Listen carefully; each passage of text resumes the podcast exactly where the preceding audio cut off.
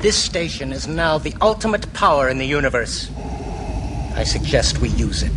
The button pushing stops here. Plug the radio in. Yeah,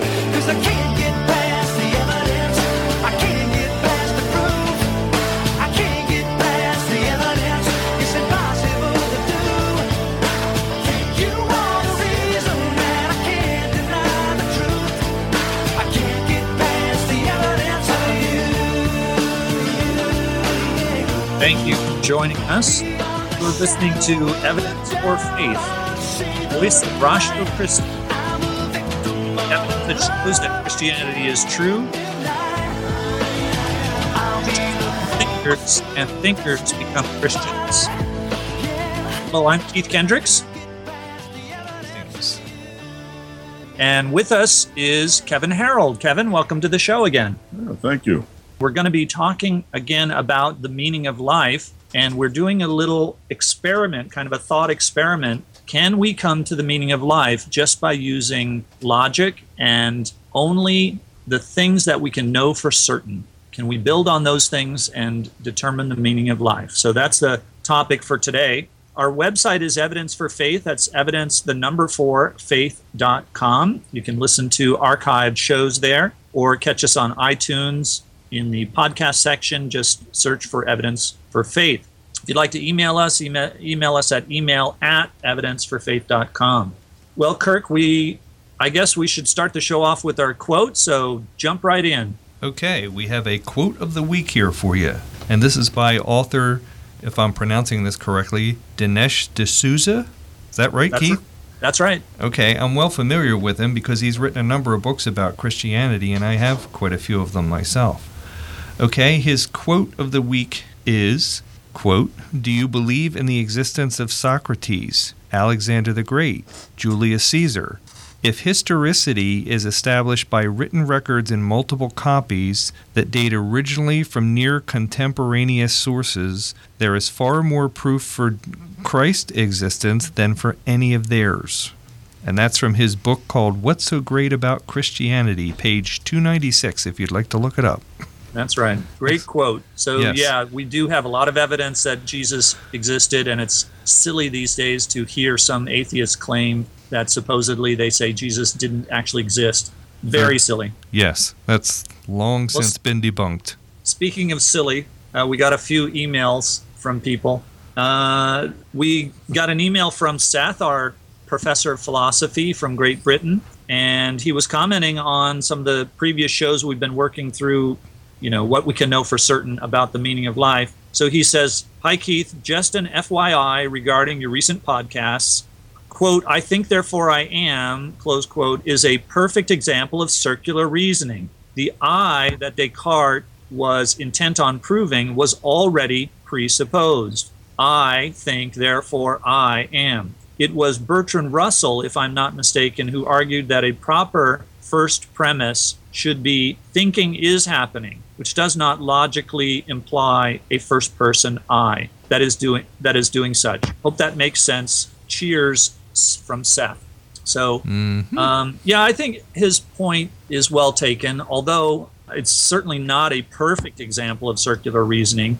You know, there's a lot better examples of circular reasoning. I don't think you would this really classifies as circular reasoning so much as it classifies as something that is self-evident. You know, anything that's self-evident is essentially circular reasoning because it depends upon itself for its own support. For instance, two plus two is four. Well, the reason we know that is because the de- very definition of two, uh, you know, and plus is already that already tells you that the answer is four. Two plus two, you already know the answer is four because it's implied in the premises. Same as you know the law of non-contradiction: A does not equal non-A. Well, the fact that you know it's very obvious, it's self-evident that A does not equal non-A. So it's self-evident that if I think I exist, so you know That, that's, so that's just one. your example is we we're assuming that everyone already knows what the definition of two and what the definition of plus is,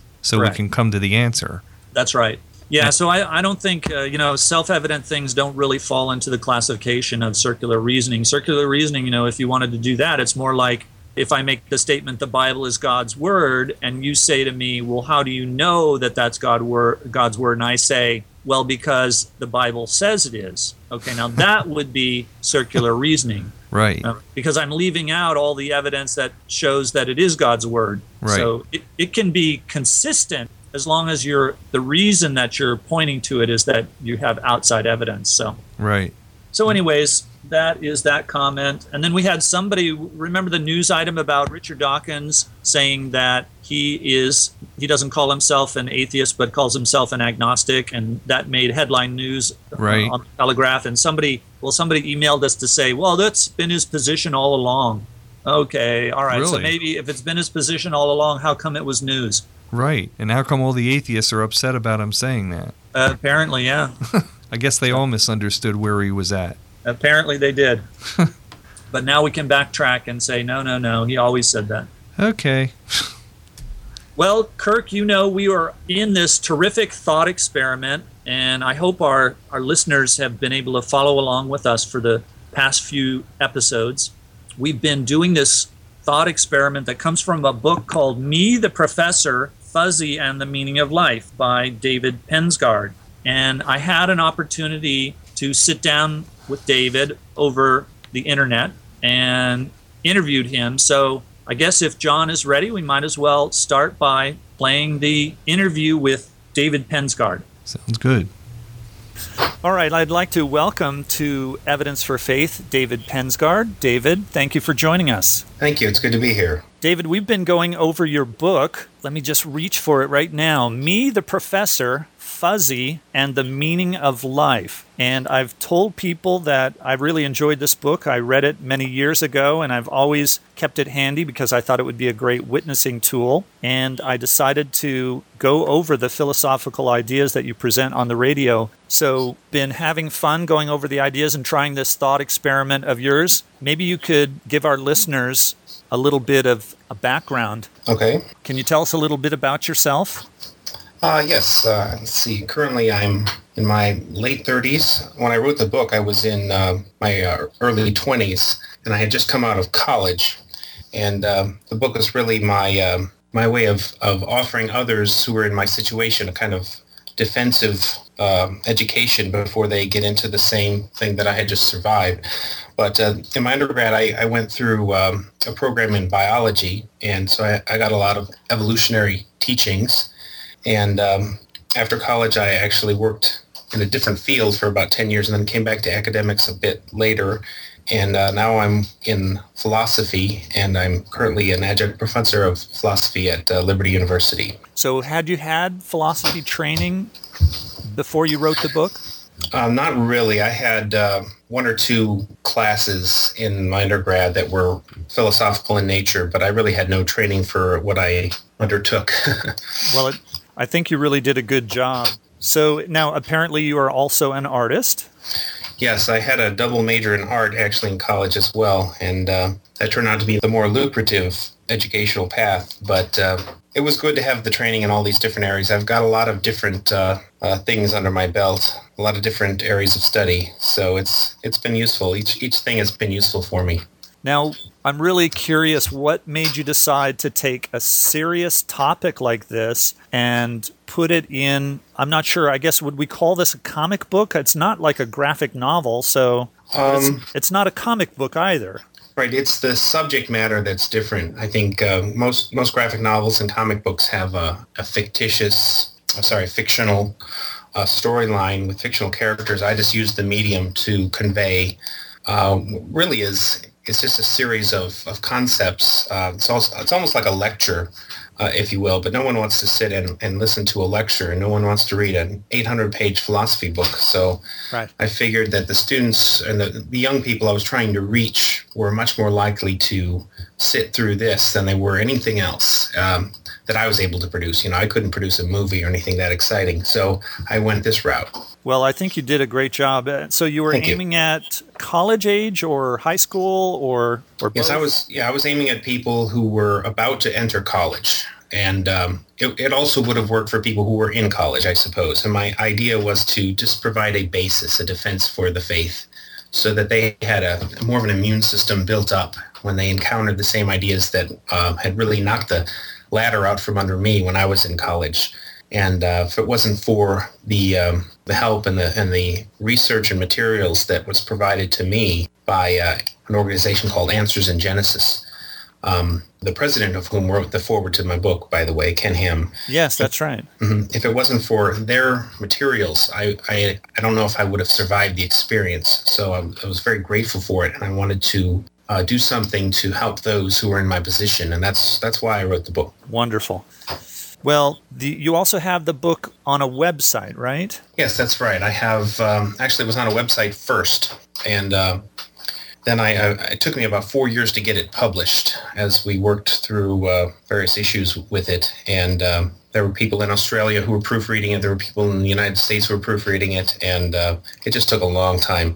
Right. But uh, the website was up a long time, and it's it was originally at a at the the address uh, thebigquestion.com. Since that time, it's been uh, taken down from that address, and now it's at thebigmystery.com. Okay. So if people would like to read it, they can go there. Right, it's up right now, the big one word, dot com. And uh, all of the pages of the book are available there, but not the foreword by Ken Ham. Now, you say you're teaching at Liberty University, right? Yes, that's right. Do you use this as a textbook? Uh, no, I don't. I uh, the class that I teach has been um, designed for me by someone higher up in the department, so I don't have much say in the textbook Ah, I can gotcha. use. But uh, students can uh, visit my uh, personal site and, and go to my um, my website for the graphic novel from there if they wish.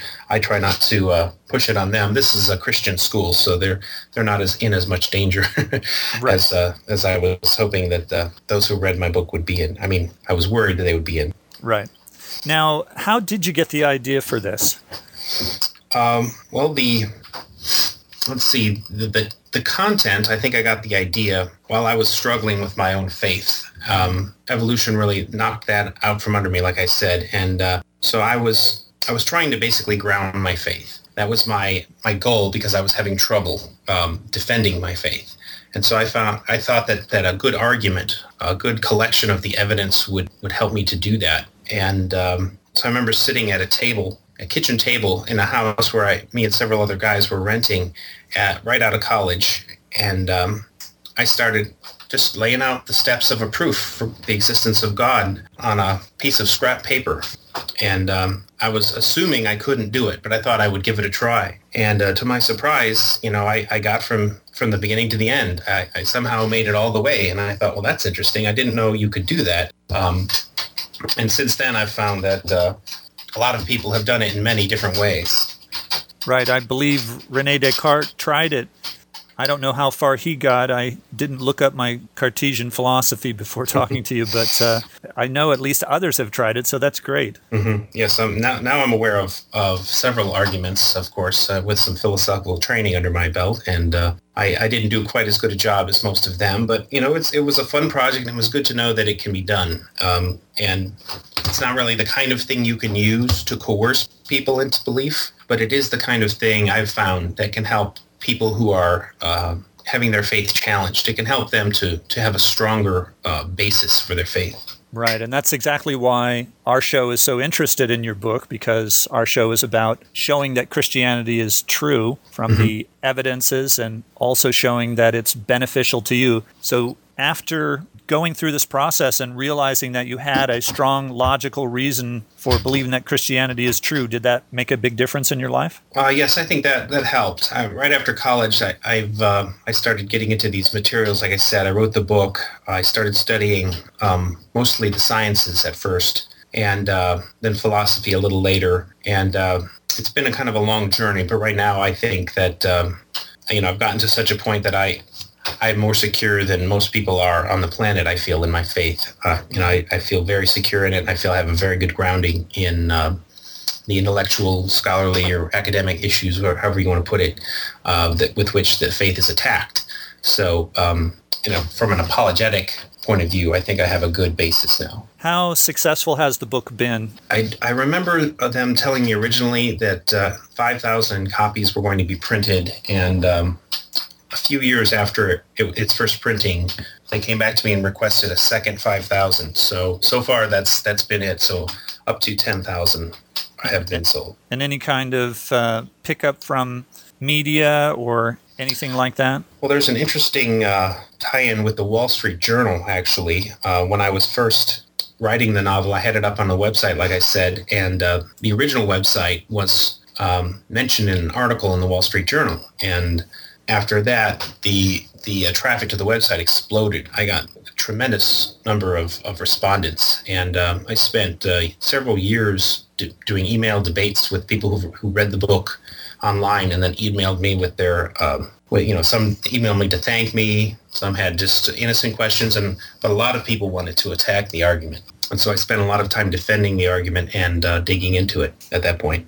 So, does that mean there's going to be a volume two or a edited version or a new edition? No, at this time, I'm not really interested in, in doing another book just like that. Um, my my current projects are of the text only variety, so I'm I'm working on um, an, an advanced degree, and I'm hoping one day to publish and, and write philosophical research. So that's kind of the the area I'm I'm in right now. So I'm not really doing any more graphic novels.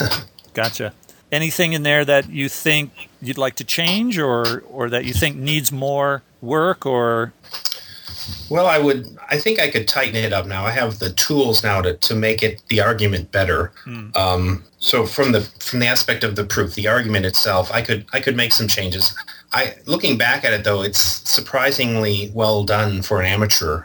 Uh, if I could say that without yeah uh, well sounding too I, I'll say that for you Thank you. Um, but you know, I, I do think there are areas where I could tighten it up, and I also wanted to clarify um, various steps. Certain connections are are kind of large jumps, and um, people have have caught me up on a few of them. And it's not that the, the steps are, are wrong. It's just that I needed to show more of my thought as I did it. And um, of course, the whole point of the book, as I said, is a little bit ambiguous um, because you're not you're not trying to coerce people into believing that. I don't think that can be done right but uh, but I think it's it's a good if you can come up and say, look, I can defeat all of your your arguments against my faith. I have good rational grounding for everything that I believe, and here are my arguments. You may not be convinced, but that what that means is that I'm not an idiot. What that means is that my belief is rational, and so that's the main point of the book is to show these the reader that the Christian belief is rational. It's uh, defensible. Right, absolutely. Well, we've gotten some feedback. As I mentioned, we've been on the show going through the step by step of the ideas and building one idea upon another using just logic and trying to make sure that the beliefs we adopt are things that we can know for certain. So, one of the big things was about entropy and that it's not really disorder. Mm-hmm. So, I don't know anything anything to add on that. I I did s- a little bit of work, and it seems like the the definition of disorder seems to come from when entropy is particularly talking about Right. motion of gases and things like that.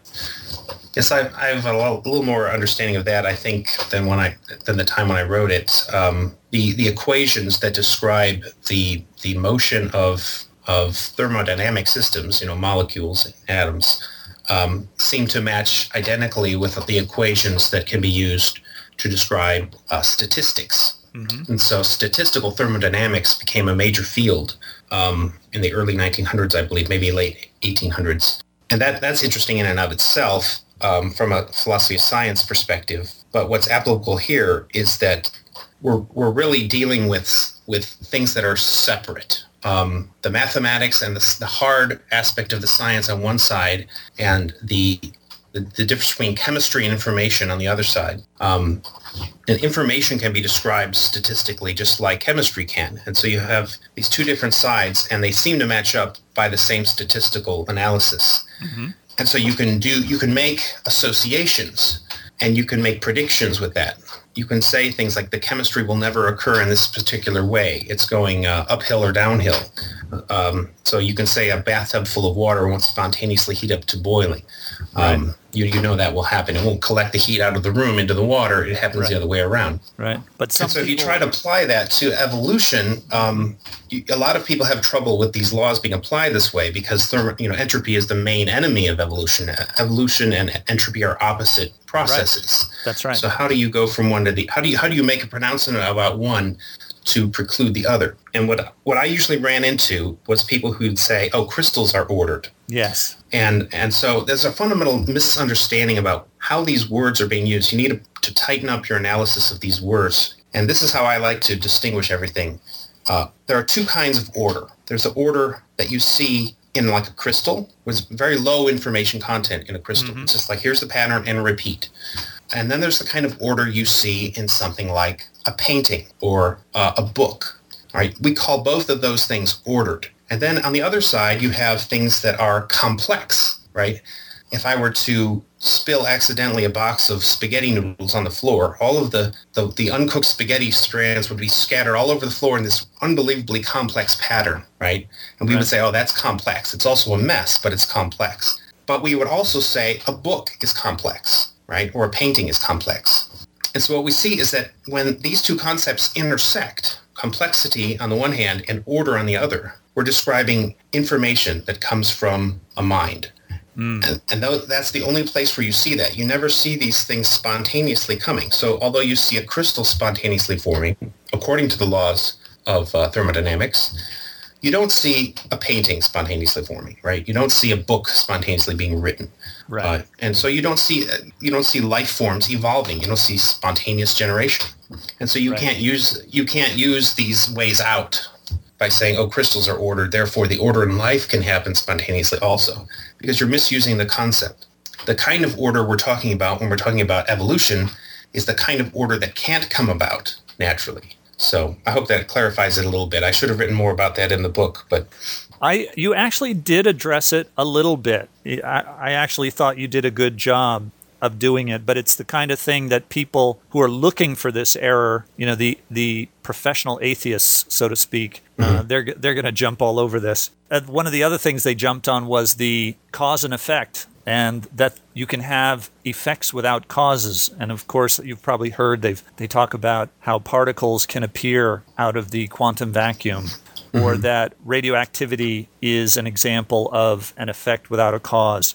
So I dealt with this on the radio show when I read the atheist email, but how would you deal with that? Is that something you would put into a new edition of the book or the, uh, as far as the spontaneous generation of particles from the um, the quantum foam, as it were, the the substrate, um, the energy for the creation of particles and antiparticles, I think they always go together, is um, it has to come from somewhere. So you don't have a spontaneous formation of these particles without some kind of energy, but they, the foam seems to have its own energy, as it were. It's turbulent. You you would have to go back and I mean, a philosopher would wonder why does it have energy? Why does it exist at all? what's causing this one event to occur as far as the, the, the waveforms coming up and amplifying into a, into a particle and an antiparticle.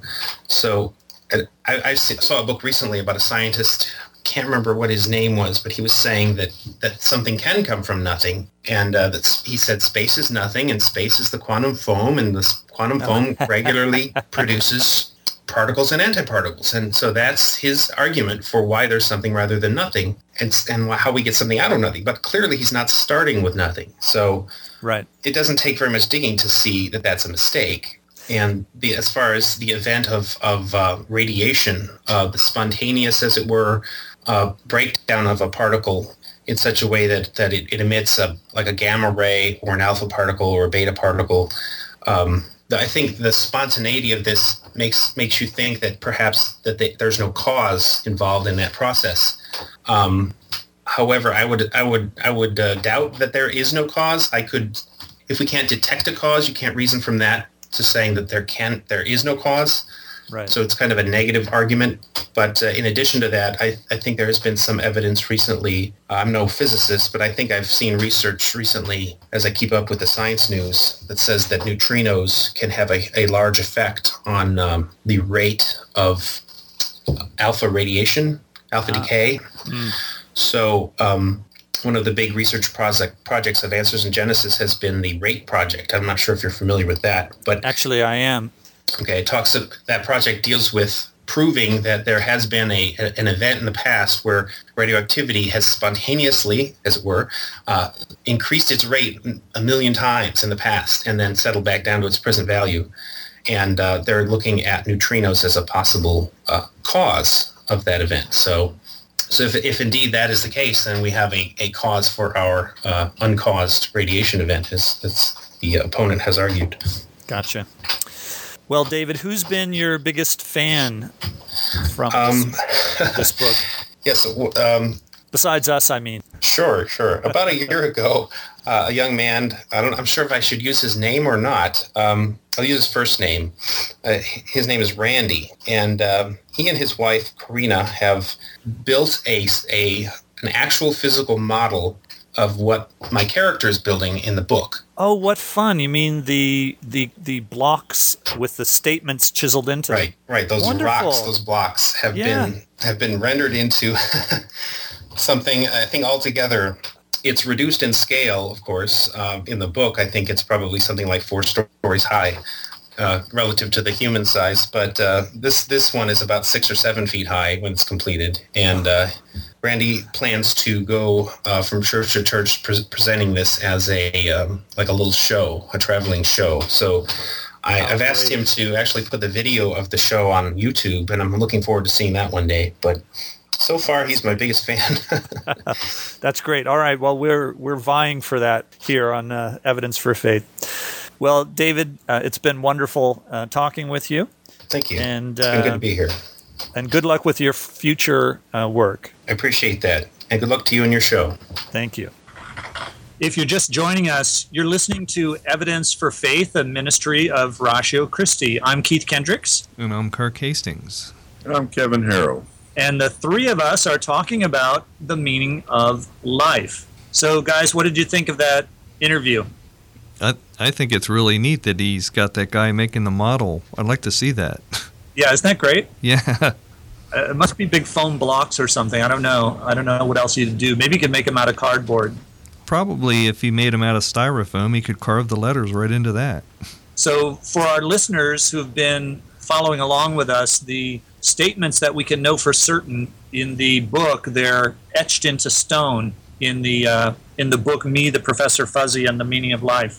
So, I guess we should jump into a continuation of our process. What we're trying to do is we're trying to start from scratch, just use logic, and build on the things that we know for certain and try and see how far we can get. This kind of a, a thought experiment to see if we can come up with the meaning of life just by concentrating on the things we know for certain. So if you've not heard the previous shows, you can find them on our archived section of our website, evidenceforfaith.com, or you can find them on podcasts at iTunes. But I think, Kirk, if you want to just read through, we got up to 25 of them or 24 of them so Right. far. So so we have 24 things that you can know for certain. So I guess if you'll just quickly read through all 24 of them and get our listeners up to speed. Okay, so we're going to uh, top David Letterman here with his top 10 list. We have a top 24 list for you. All right? So I'm going to start with number one and go up to number 24, which is the last point that we made. Uh, was the week before last? Yep, two weeks ago. Right. Okay, number one, drum roll. You are thinking. That's pretty obvious, I think. All right, number two, thinkers exist. Okay, number three, you therefore exist. Number four, your thoughts require the passage of time. All right, number five, you exist in time. Number six, beginnings and endings are possible. Number seven, the outside world exists. Number eight, all events are caused.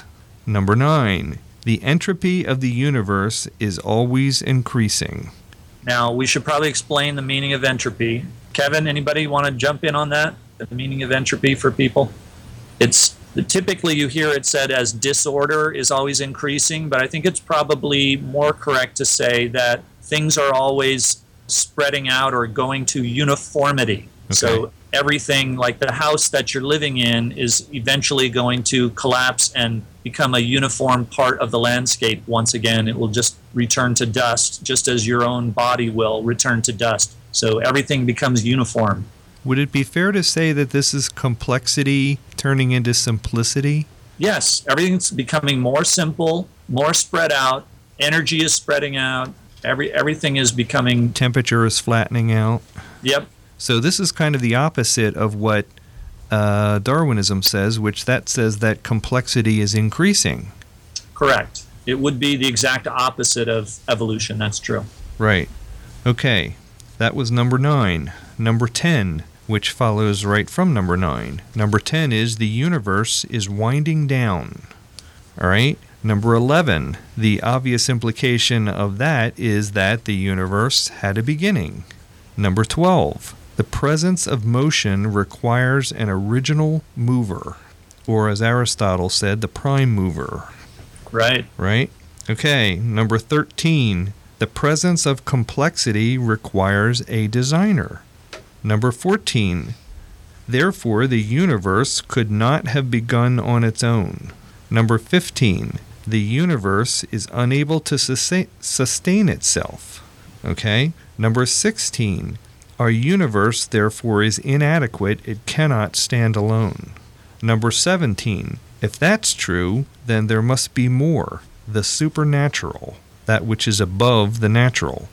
Number 18. Something supernatural must have ordered our universe. Number 19. That something was the prime mover. Number 20. The prime mover, one of his uh, qualities is he must be omnipotent. Number 21. He must also be, or it, whatever you we haven't gotten to exactly what it is yet. It is eternal. Number 22. It is infinitely intelligent. Let's let's just point out that number 21 it is eternal. It's because we're before the beginning of time. Right. So there's no time there's no time involved. That's why it's it's eternal. Well, time and space are also creations, therefore, whatever created them must be outside of them. That's right. Okay? So, okay, 22 was it is infinitely intelligent. Number 23 is it must be omniscient. And number 24, God Dun, dun, dun, dun. exists. Yeah, we got to get a drum roll sound effect in here. I know. John's falling down on the job there. He keeps tapping his fingers, but that doesn't quite do it for me. okay, number 24, we are at God exists. Dun da da da. so that was really fabulous to think of that just by using logic, just by carefully going through and analyzing only those things that you can know for certain, not taking into effect kind of assumptions or outside interests. You know, there are a lot of forces that would want want you to not accept these things as as certain. And But, also uh, the we've basic able- rules of science. Yeah, that's right. And we've been able to come up with that God exists. Wow. So remember that this is from Me, the Professor Fuzzy and the Meaning of Life by David Pensgard. So now we get to this question okay, what can we know about God? Can we repeat the definition of God from the American Heritage Dictionary? Absolutely, go ahead.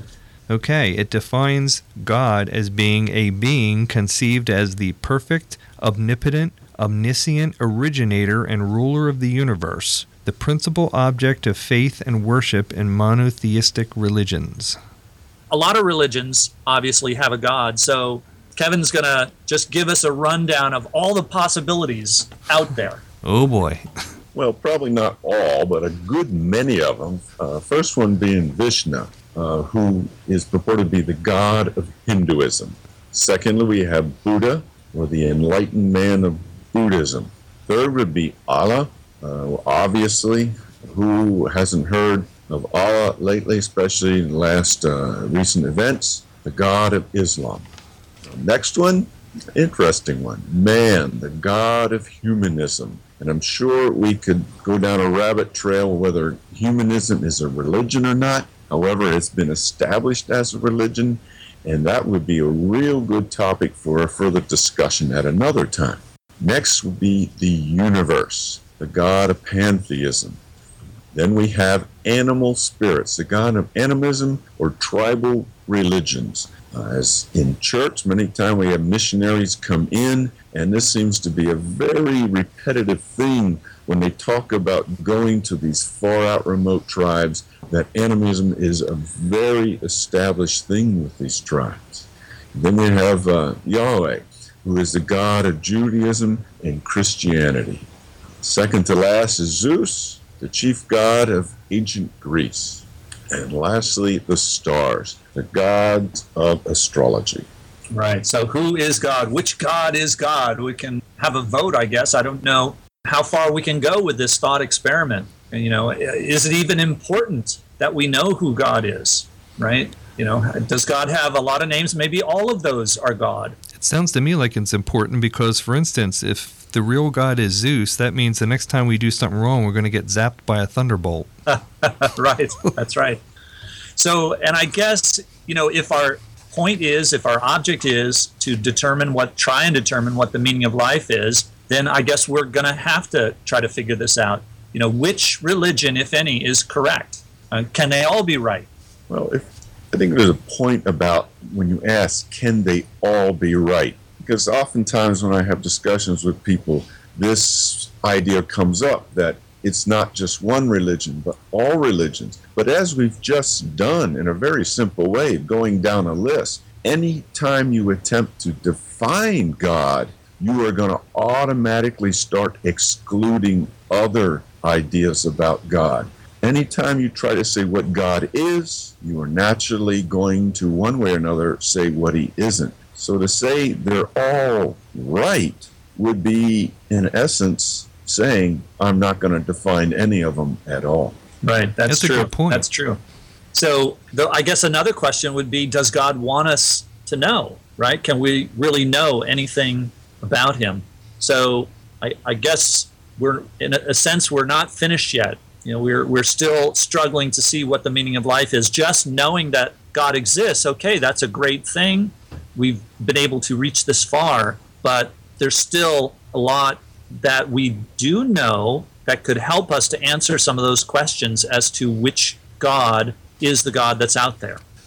You know, most religions claim to know the answers to all of them, right? All of those questions. So so I think we can, you know, have some hope that we can at least come closer.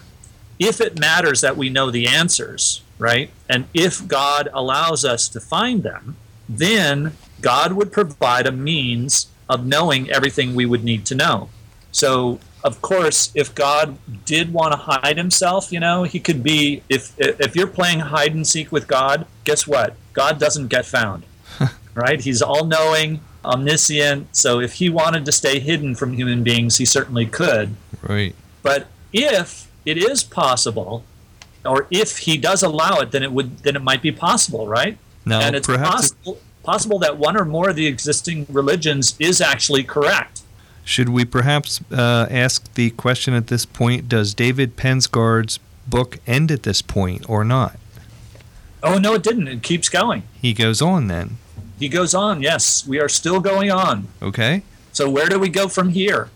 Well, let's do the same thing that we've done already. Let's use logic and we'll just start with what we know about God already and we'll just do the same process. We'll compare what we learn with what all of the religions teach and then see who's got the true religion. So I guess, you know, we, we've got to start with there's so many religions in the world. How are we going to narrow down this list? Okay. And this is what Pensgard does. He, first of all, he points out that we've already discovered a lot about this God, right? We know he's all, all powerful. And since there are several religions that teach differently, then we can already make an important observation, which is that those religions can't be valid. Right. Right, We've if already eliminated a few. Yeah, that's right. So we've already eliminated because we know that the God who created the universe is all powerful. So a not all powerful being, such as say Zeus, for instance, would is not a valid. That's not a valid religion. So already you can see that the task isn't as daunting as it seems. We, we, it does look like we can make some kind of progress here. So what Pensgard does in his book is he starts giving us some categories, some basic categories that we can use to fit the different religions in and then see which category is the correct one. I find this next So- category very interesting that we've already eliminated a major thought process in where we've come so far. Atheism. That's right. Yeah, that's a that's an obvious category. You could take the religions and say which are the atheistic religions and which are the theistic religions, Right. and divide it right there. Right. And since we've already shown that God exists, this one's real easy to figure out, right? Right. All the worldviews that are atheistic are false. Hoo hoo. So that would be humanism, naturalism, materialism, Marxism, right? De- Marxism is uh, depends on atheism, Darwinism, etc. On and on it goes. All of those are false. So we know. How do we know? Because of logic and by following a train of reasoning, only accepting those things we know for certain. I think So- we're I think we're starting to part ways with Richard Dawkins right about here. Yes, we are. So we know atheism is incorrect, and that gives us item number 25 of the things that we know for certain. Ho. All philosophies that deny the existence of God are incorrect. Whoa. That's There a you go. All right, so what's the next major category of religious thought? Okay. Well, Pen- Pensgard says that pantheism versus supernaturalism. All right. All right. Now, as a reminder, pantheism is the belief that the universe itself is divine. It's always existed and it's responsible for creating life. Would this kind of uh, pan- it sounds like what you're saying that pantheism and naturalism then are pretty much the same thing. Is Um, that correct? no, naturalism, in naturalism, nature is all there is, and that everything that occurs is na- a natural or a physical cause, and there, there is no supernatural. Right. So in pantheism, the supernatural is essentially part of the universe. So Oh. God lives in everything. He's in this table, he's in the tree, he's in the rock. You know, the universe is kind of like his body, Okay. and he is the soul that inhabits it, just as your soul inhabits your body. And actually, even your body and your soul are actually part of God because everything is part of the universe, which is God. Okay. So that's that oneness that comes. Uh, it sounds pretty similar then, but not quite exactly the same thing. Well, I don't know. A naturalist wouldn't like to hear that they're that they're similar. Yeah, a naturalist is going to say that there is no supernatural. Period. There are no angels, no ghosts, no spirits, no God, no souls, no anything that is not physical and you know energy and matter. That's Right, it. Period. right. So that's that's naturalism. Okay. But is this idea then right of pantheism? Is that right? Well, think back to what we learned about the second law of thermodynamics, right? Remember that the universe is simply unable to create anything. It's unable to generate complexity. It is only degrading. So there's nothing but decay and degradation happening to the universe. Our universe, we saw in the thought experiment, is inadequate. It can't even sustain itself, right? It can't keep, the universe can't even keep itself from falling apart, Right. let alone create life or create itself. And eventually, when everything level, all the energy and heat and everything else levels out, it's going to go extinct. Yeah, that's right. So then, if the universe is your God, what, what kind of a God is it? It's a God that's doomed to die, right? Apparently. A God that is incapable of creating the universe in the first place. Hmm. So, therefore, all religions that are pantheistic are false religions. Okay. Okay. Now, that wipes out many religions off the list of possibilities, Yes, it does. right? Buddhism, Hinduism, astrology, uh, any of the New Age movements, you know, all of those pantheistic religions are false. Okay. Well, I know for a lot of listeners that can be hard to accept. I know several close friends that this would be hard to accept if they're listening.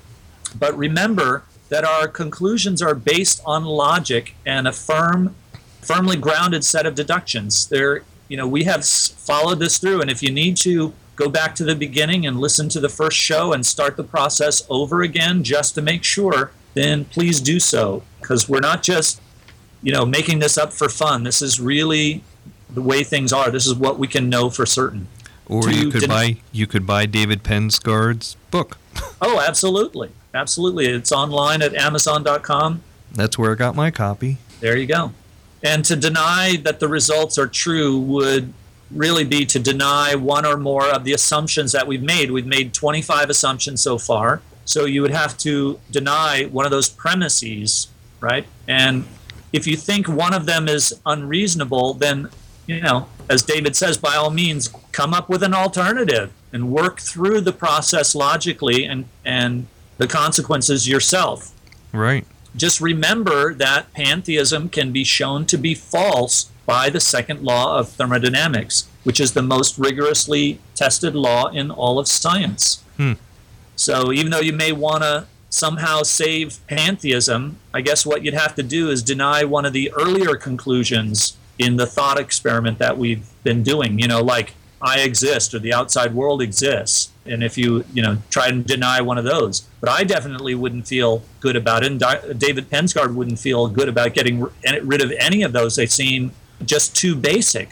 Right. I, th- I think what you just said is an important point, maybe in another way, Keith, is that you said you would not feel good about getting rid of any of these things. I think in my it is my experience and many times talking with people, there is a blurring of the division between truth and how logic plays into truth and emotion in the sense of you're discounting my major worldview or my religion. Hmm. You They are take it personally, you're saying. Right. You're Yeah. attacking me. No, that's not my motive. And I know it's not your motive on the broadcast, but it's rather we're not looking to attack you, but rather we're looking to find truth. And in that process, some toes can get stepped on. But that's not the major motive, but it is a consequence of filtering out truth and non truth.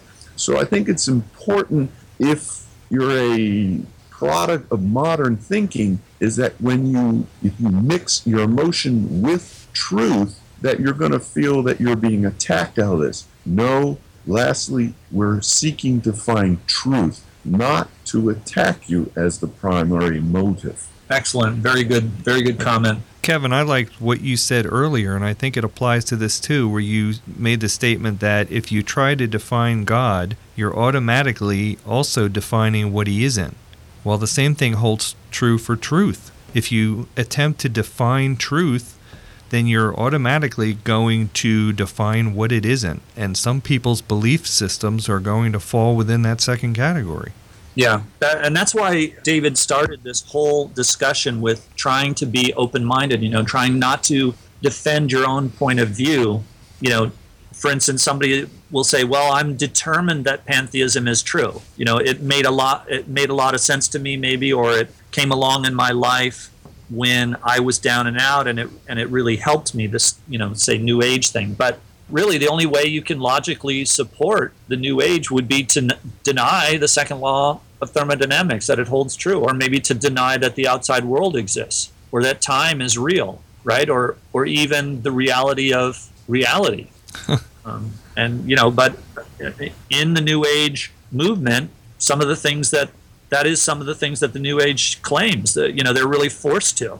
So Right. but really it is unrealistic and i mean that literally it is unrealistic. It's unrealistic and it's really dangerous in the real world. Uh, kevin was teaching sunday school this morning at my church and he talked about the eastern philosophers you know who they actually do look both ways before they cross the street you know the bus kills them just as quickly as it kills somebody who believes in logic Right. Or they're not going to So- get up one morning and say, "Well, I'm not going to I don't believe in the theory of gravity this morning" and step off the edge of a building. Right. So, you know, ultimately you have to say there's no evidence to support that the second law is false, that the outside world or or reality itself are not real.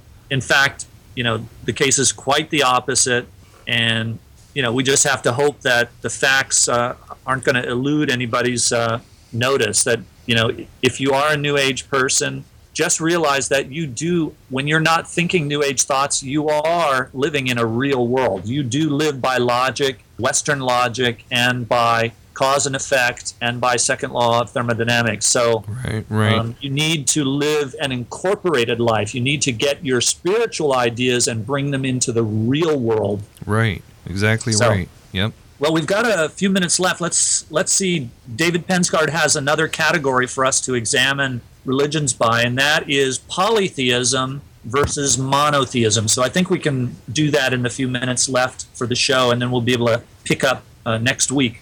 So polytheism is the belief that there are many distinct gods, right? And Right. monotheism is the belief that there's one all-powerful God, Right. Uh, and, and that's where the mono means one. Right. So, by definition, then polytheism denies the existence of an all powerful God, right? It kind of divvies up the power, even though there might be one chief God, like Zeus would be the chief of the ancient Greek gods, Vishnu is the Hindu chief of the Hindu pantheon. So, these gods are the most powerful of all the other gods, but they're not all powerful Mm-hmm. right? So we have to think really which is most likely. Mm-hmm. Now, obviously, based on what we've gone through in our thought processes in this thought experiment, there can only be one God. Okay, monotheism wins. An all powerful God does exist. Polytheistic religions have gods that are really they're they're very powerful but they're inadequate nonetheless they're not powerful enough to do everything Right. so the way we can know that is that, as Pensgard points out, is that all of the characteristics that we attribute to God are inseparable. Okay. Right. Why does he say that? Because it's impossible for anything to self-exist unless it's eternal. Right. Okay, so now this connects then self existence with eternality. And we said that the creator of the universe had to both self exist and be eternal. We deduced that the creator existed before anything else, therefore it's eternal. So that connects the creator with eternality. Also, the thing which created all other things is by definition all powerful. Right. So the creator is all powerful, the creator is eternal, the self existent one is eternal. So we see that we also saw that the creator is a designer and must have intimate knowledge of all things. So the designer has to be omniscient. The creator is the designer, it is eternal. So do you see how they're all incorporated together. So therefore, God must be one God Right. right? So there are a great many polytheistic religions, tribal religions, animistic religions, Hinduism, Mormonism even is polytheistic. And you may have noticed that a lot of them are also pantheistic. So that's two strikes against them right there. So that eliminates most of the religions and worldviews that exist. Hmm. And we could go on to more categories, but it would get very complex. We just have to realize that any religion that denies anything we know about our universe or God must be false. And we'll pick up from there next week. You've been listening to Evidence for Faith, a ministry of Ratio Christi. Send your comments or questions with the call letters of the station that you listen to us on to email at evidenceforfaith.com. Please join us again next week for more reasons to believe, and always remember that the best reason for being a Christian is because it's true. That was